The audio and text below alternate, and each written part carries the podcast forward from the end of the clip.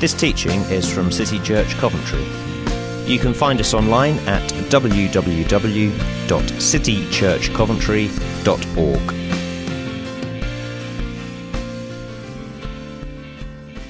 Jesus returned to Galilee in the power of the Spirit, and news about him spread through the whole countryside. Good morning and uh, the warmest of welcomes to you. Um, uh, I just wanted to pick up on a few things that Matthew Ling, who you've seen this morning, um, uh, speaking with us, he's an elder here at this City Church in Coventry. Um, he spoke to us last week about redeeming the time uh, for the days are evil. Um, and he said these three things. He said there is a divine opportunity for something redemptive in every evil day.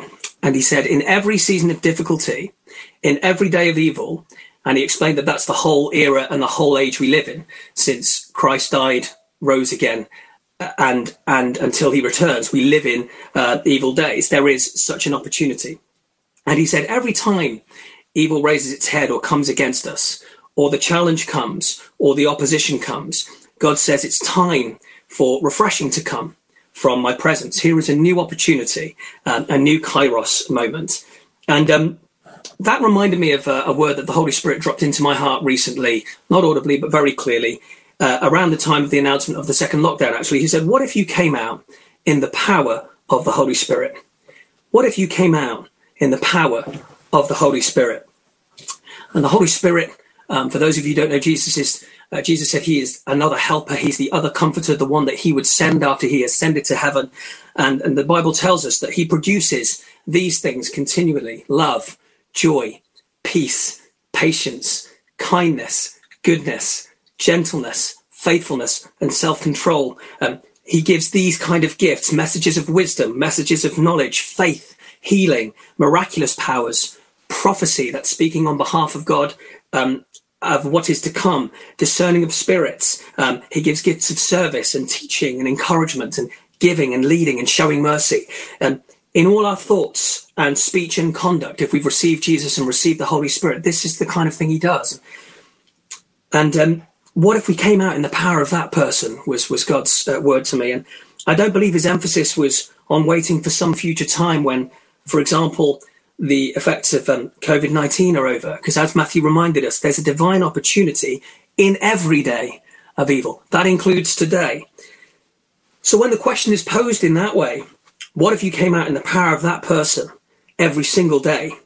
Suddenly, the endless possibilities can be imagined. And um, in the verse that John Griffiths uh, read out for us on the video there, it says, didn't it? It says, Jesus returned to Galilee in the power of the Holy Spirit, in the power of the Spirit, and news about him spread throughout the whole countryside. And we love that, don't we? We love that he returned in the power of the Spirit. But he was, of course, returning from somewhere. He was returning from the wilderness, where he had been for 40 days and 40 nights, during which time he'd been tempted by the devil. And I looked at some uh, definitions in the um, uh, of the word of wilderness uh, in the Collins English Dictionary, and uh, it says um, uh, a place, a wild, uninhabited, and uncultivated region. So not a great place, not a place where you think much of any significance could actually happen. But here's what we've we've got to realize: Jesus returned to Galilee in the power of the Spirit, at least in part, because he responded to the wilderness in the power of the Spirit. Jesus returned to Galilee in the power of the Spirit because he responded to the wilderness in the power of the Spirit. We've heard it said, I think on more than one occasion during this time, that after this is all over, you know, we don't know when that will be, but after COVID and the restrictions are not felt as nuanced as they, they currently are, uh, we're not going back to how things were. Uh, we're not returning to normal. And whilst that's certainly a divine possibility, it's not automatically true. For if we want to be those who return in the power of the Spirit, we have got to be those who respond in the power of the Spirit now. and so, what I've got to share with this is how are we, or more importantly, how do we redeem every evil day, as Matthew shared with us last week? How do we do that? And I'm going to share with us three ways from Scripture. And the first way is knowing the nature of the resistance we face and how to respond. Um, uh, a lot of you from City Church will know Joel Stevens, uh, a good friend of all of ours, and he um, he has been working out quite a bit recently. I've seen some photos of him on Facebook weightlifting very early in the morning, and I've, I've even said to him, you know, that's quite a provocation and, and an inspiration. And um, I messaged him last night uh, in readiness for this morning, and I asked him some questions about weightlifting. And uh, I'm just mindful of the time, so I'm not going to share all of the questions and answers he shared. But one of the questions was this um, Is there a correct and an incorrect way to lift? And what's the significance of lifting incorrectly? And he said this about weightlifting. And of course, we heard Jen pray earlier about about being about strengthening our areas of weaknesses and being strong in spirit and physically. And he said technique is really important when weightlifting. Lifting correctly means working with your body to move efficiently with resistance. Working with your body to move efficiently with resistance. And he also said that uh, lifting incorrectly, especially if the weight is too heavy, is a recipe for injury. And we could probably all appreciate that. And I felt God say this when I heard that. Your response to resistance is key in redeeming the time and coming out in the power of the Spirit. Your response to resistance is key in redeeming the time and coming out in the power of the Spirit. We've therefore got to first recognize resistance when it comes. And on that, I'm just going to take us to Matthew 4 briefly, which is uh, Jesus' wilderness experience before he came out in the power of the Spirit. And I'm going to read from verse 1 through to 11. And it says this Then Jesus was led by the Spirit into the desert to be tempted by the devil. After fasting for 40 days and 40 nights, he was hungry. The tempter came to him and said, If you are the Son of God, tell these stones to become bread. Some versions say, Command these stones to become bread. Jesus answered, It is written, Man does not live by bread alone, but on every word that comes from the mouth of God. Then the devil took him to the holy city and had him stand on the highest point of the temple and said, If you are the Son of God, he said, throw yourself down, for it is written, He will command His angels concerning you, and they will lift you up in their hands, so that you will not strike your foot against a stone. Jesus answered him, It is also written, Do not put the Lord your God to the test. Again, the devil took him to a very high mountain and showed him all the kingdoms of the world and their splendor. And he said, All this I will give you, he said, if you will bow down and worship me. Jesus said to him, Away from me, Satan, for it is written, Worship the Lord your God and serve him only. Then the devil left him, and angels came and attended to him. Some versions say ministered to him, which reminds me of what Matthew was saying about the times of refreshing in a time of pressing, if you like. And so I just want to pick out some things about the, the temptations there. We don't big up the devil. We don't have to. Jesus has defeated him, but it's right that we're not ignorant of his schemes, which the scripture also teaches us. So the first temptation he came at Jesus with was this. He came, the timing of it, he came after fasting when Jesus was hungry and tempted him with the prospect of food.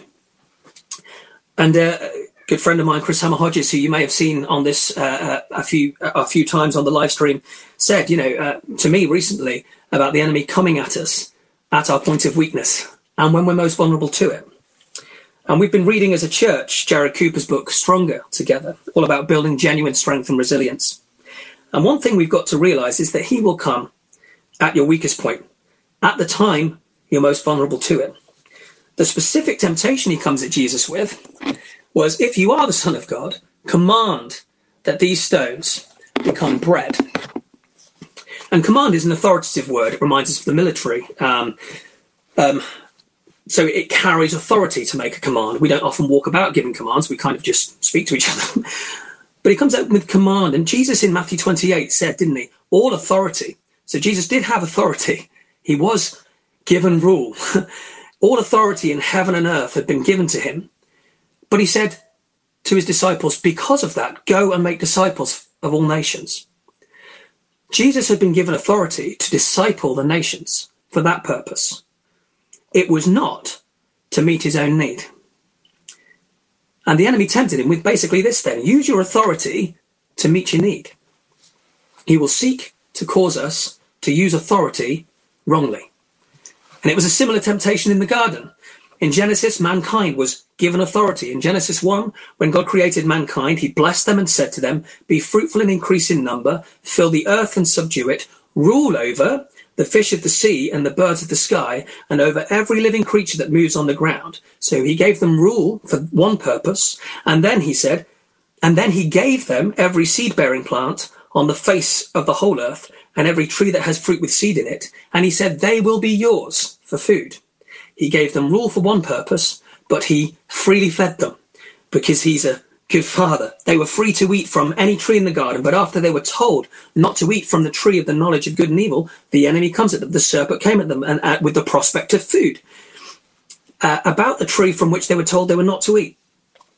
They were given rule for a purpose, but it wasn't to meet their needs. They already had a good father who gave them their food. Um, in recent uh, months, we as a family have been doing every four or five weeks, sometimes a month and a bit. We've been doing like Domino's pizza nights or a big bucket of KFC.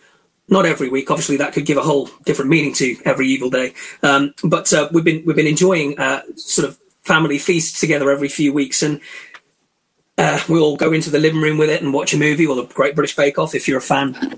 And um, you know, something for us as parents, and particularly for me as a as a father, uh, there's just something really just gives joy to your heart and delights you when you get to spread out this feast in front of your children, and they're just so excited about it, and it's just it's just wonderful.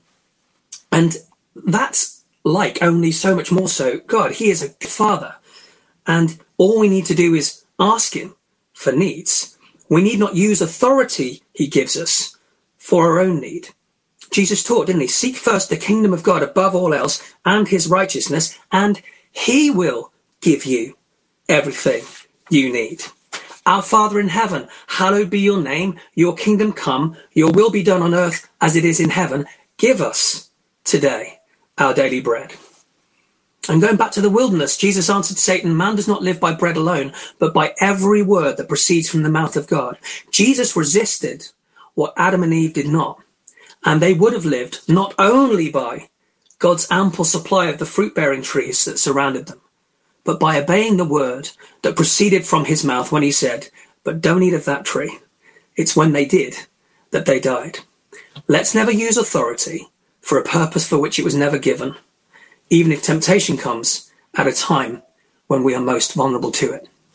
The second temptation Jesus comes at, uh, sorry, uh, Satan comes at Jesus with, um, was if you are the Son of God, sorry, I just need to keep an eye on the time. If you are the Son of God, throw yourself down, for it is written. And then he quotes scripture. He will seek to cause us to make reckless assumption about what we should do because of who we are. That was the nature of the temptation. If you're the Son of God, throw yourself down. Uh, make a reckless assumption because of what God has said. Uh, and this was not the only time Jesus was met with this temptation. In Matthew 27, verses 41 to 43, this is when Jesus was on the cross. It's actually the chief priests and the teachers of the law, uh, when they were mocking him, said, He saved others. They said, He cannot save himself. He's the King of Israel. Let him come down. Throw yourself down, Jesus. Let him come down from the cross and we will believe him. He trusts in God. Let God rescue him now if he wants him. For he said, I am the Son of God. There's even a, a similar story in the Old Testament. And the Old Testament for us as believers contains types and shadows, basically pictures of the ultimate reality that is found in Jesus Christ in the New Testament because the whole book is about him. In Nehemiah chapter 6, uh, Nehemiah is um, gone back to Jerusalem because it's uh, in ruins and its gates have been destroyed by fire, and he is rebuilding the walls of the city. And in chapter six, it says this, and it, it's called further op. Well, this is the heading: further opposition to the rebuilding. When word came to Sanballat, Tobiah, Geshem the Arab, and the rest of our enemies that I had rebuilt the wall and not a gap was left in it, though up to that time I had not set the doors in the gates, Sanballat Geshem sent me this message: Come, let us meet together in one of the villages on the plain of Ono. But they were scheming. We must not be ignorant of his schemes. They were scheming to harm me. So I sent messages to them with this reply. I am carrying on a great project and I cannot go down. Throw yourself down. No, I cannot go down. Why should the work stop while I leave it and go down to you? Four times they sent me the same message, and each time I gave them the same answer. He's persistent. The enemy is persistent with this kind of temptation. Nehemiah says, I'm carrying on a great project and cannot go down. Why should the work stop while I leave it and go down to you? And this prophesies, of course, of Jesus. For as great as Nehemiah's project was, Jesus Christ, whilst hanging on the cross, was fulfilling the greatest project in the history of the, all the world. For he was in that moment paying the penalty for all sin, for all time, and reconciling the whole world to the Father. Jesus answered Satan in the wilderness, It is written, do not put the Lord your God to the test. Never make a reckless assumption about what you should do because of who you are. This is why the distinction uh, between everything and anything is crucial. And what I mean by that is in Philippians 4:13, Paul writes, "I can do everything through Christ who strengthens me." But when he writes to the Corinthian church and addressing some of their clear misconceptions about uh, the believer's freedom, he says in chapter 10 verse 23, "I have the right to do anything, you say, but not everything is beneficial. I have the right to do anything, but not everything is constructive. Just because we can do everything through Christ who strengthens us does not mean we should do anything through Christ who strengthens us, because not everything will be beneficial or constructive. Jesus said to the disciples, didn't he? I only do what I see the Father doing. And I'm not talking about finding lots of opportunities to say no to, to people or situations at all. We're called to, to minister to the world. But Jesus did say, let your yes be yes and your no be no. So there will be occasions for yes and there will be occasions for no. Our privilege before God is inquiring, Lord, what is it you're doing today and how am I to be involved in it? Never make a reckless assumption about what you should do because of who you are. the third temptation Satan comes at Jesus with is this. He offers Jesus the kingdoms of the world and their splendor if Jesus will bow down and worship him. But this was Jesus' destiny anyway. He was offering Jesus what was rightfully his only before the time and without the cross. No price to be paid. In Revelation, the book of Revelation, the last book of the Bible, which is a prophetic book about uh, how all of history will culminate in chapter 11, verse 15, it says, The seventh angel sounded, and there were great voices in heaven saying, The kingdoms of this world are become the kingdoms of our Lord and of his Christ, and he shall reign forever and ever.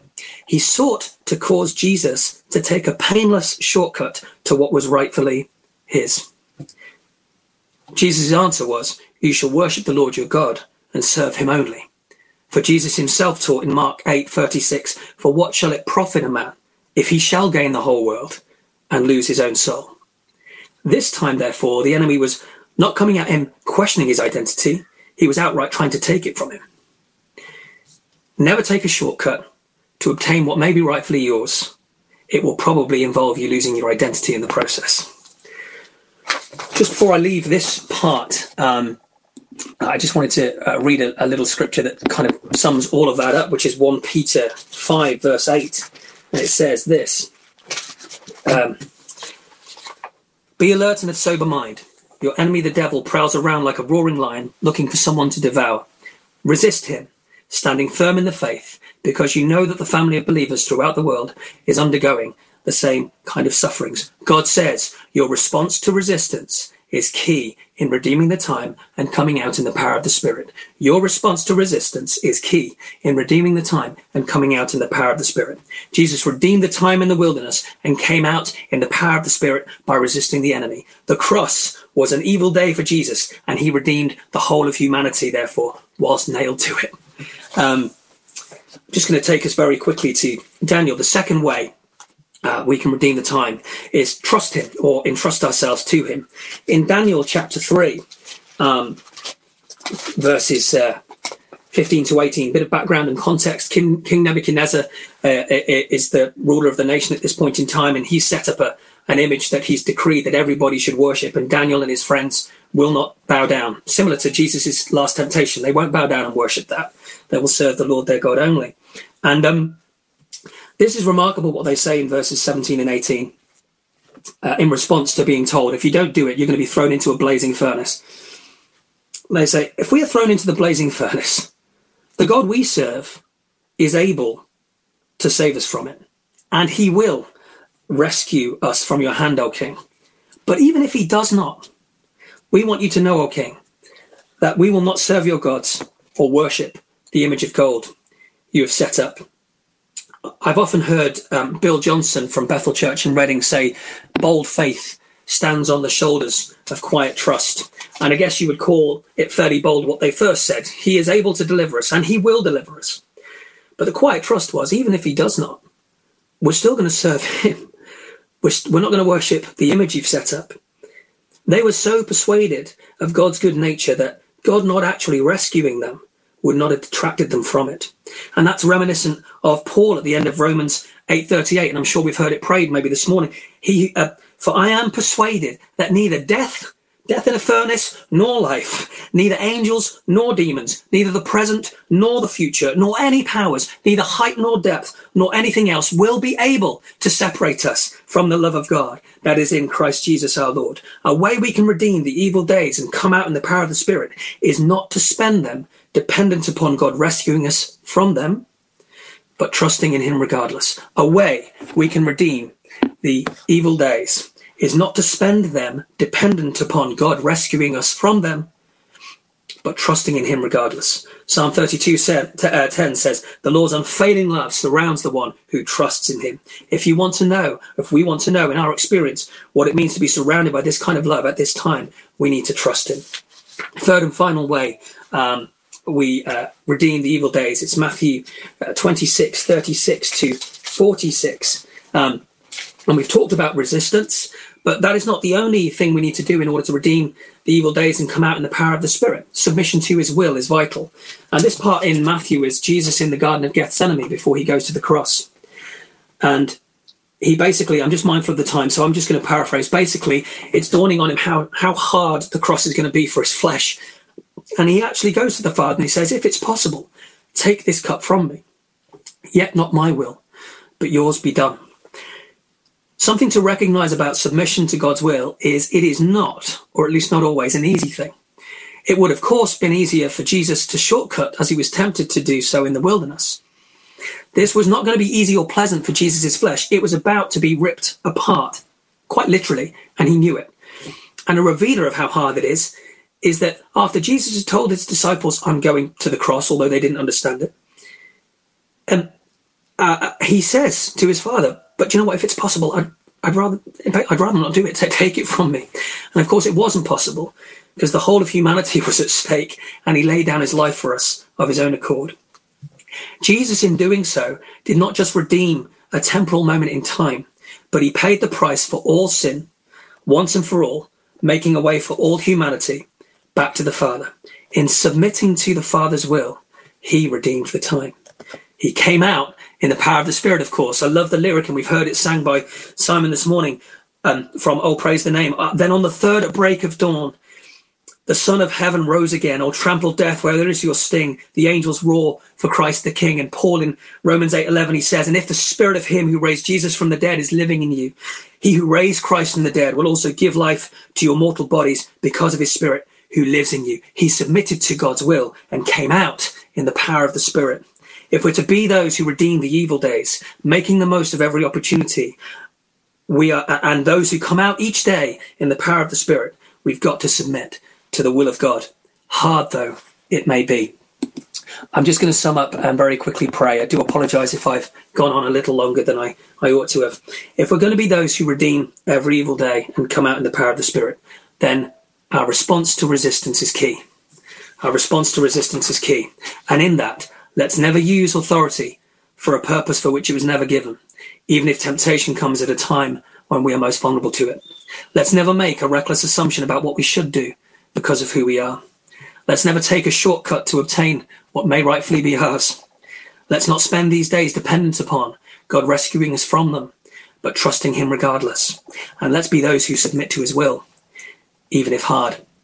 And I think I'll just conclude with this from James 4 7 to 10 and then I'll pray. Submit yourselves then to God.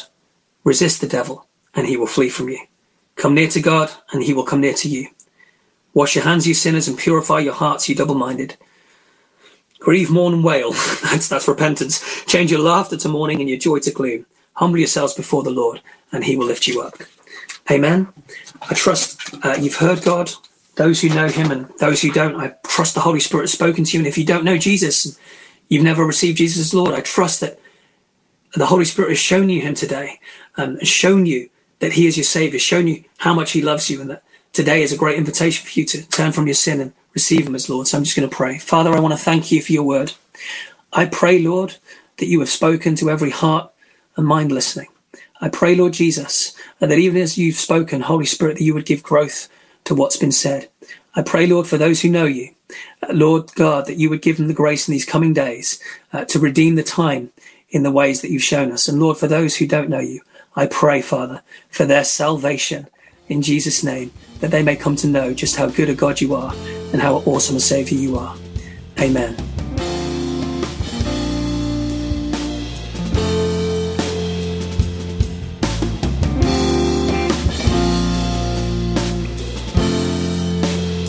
Thanks for listening to this teaching from City Church Coventry.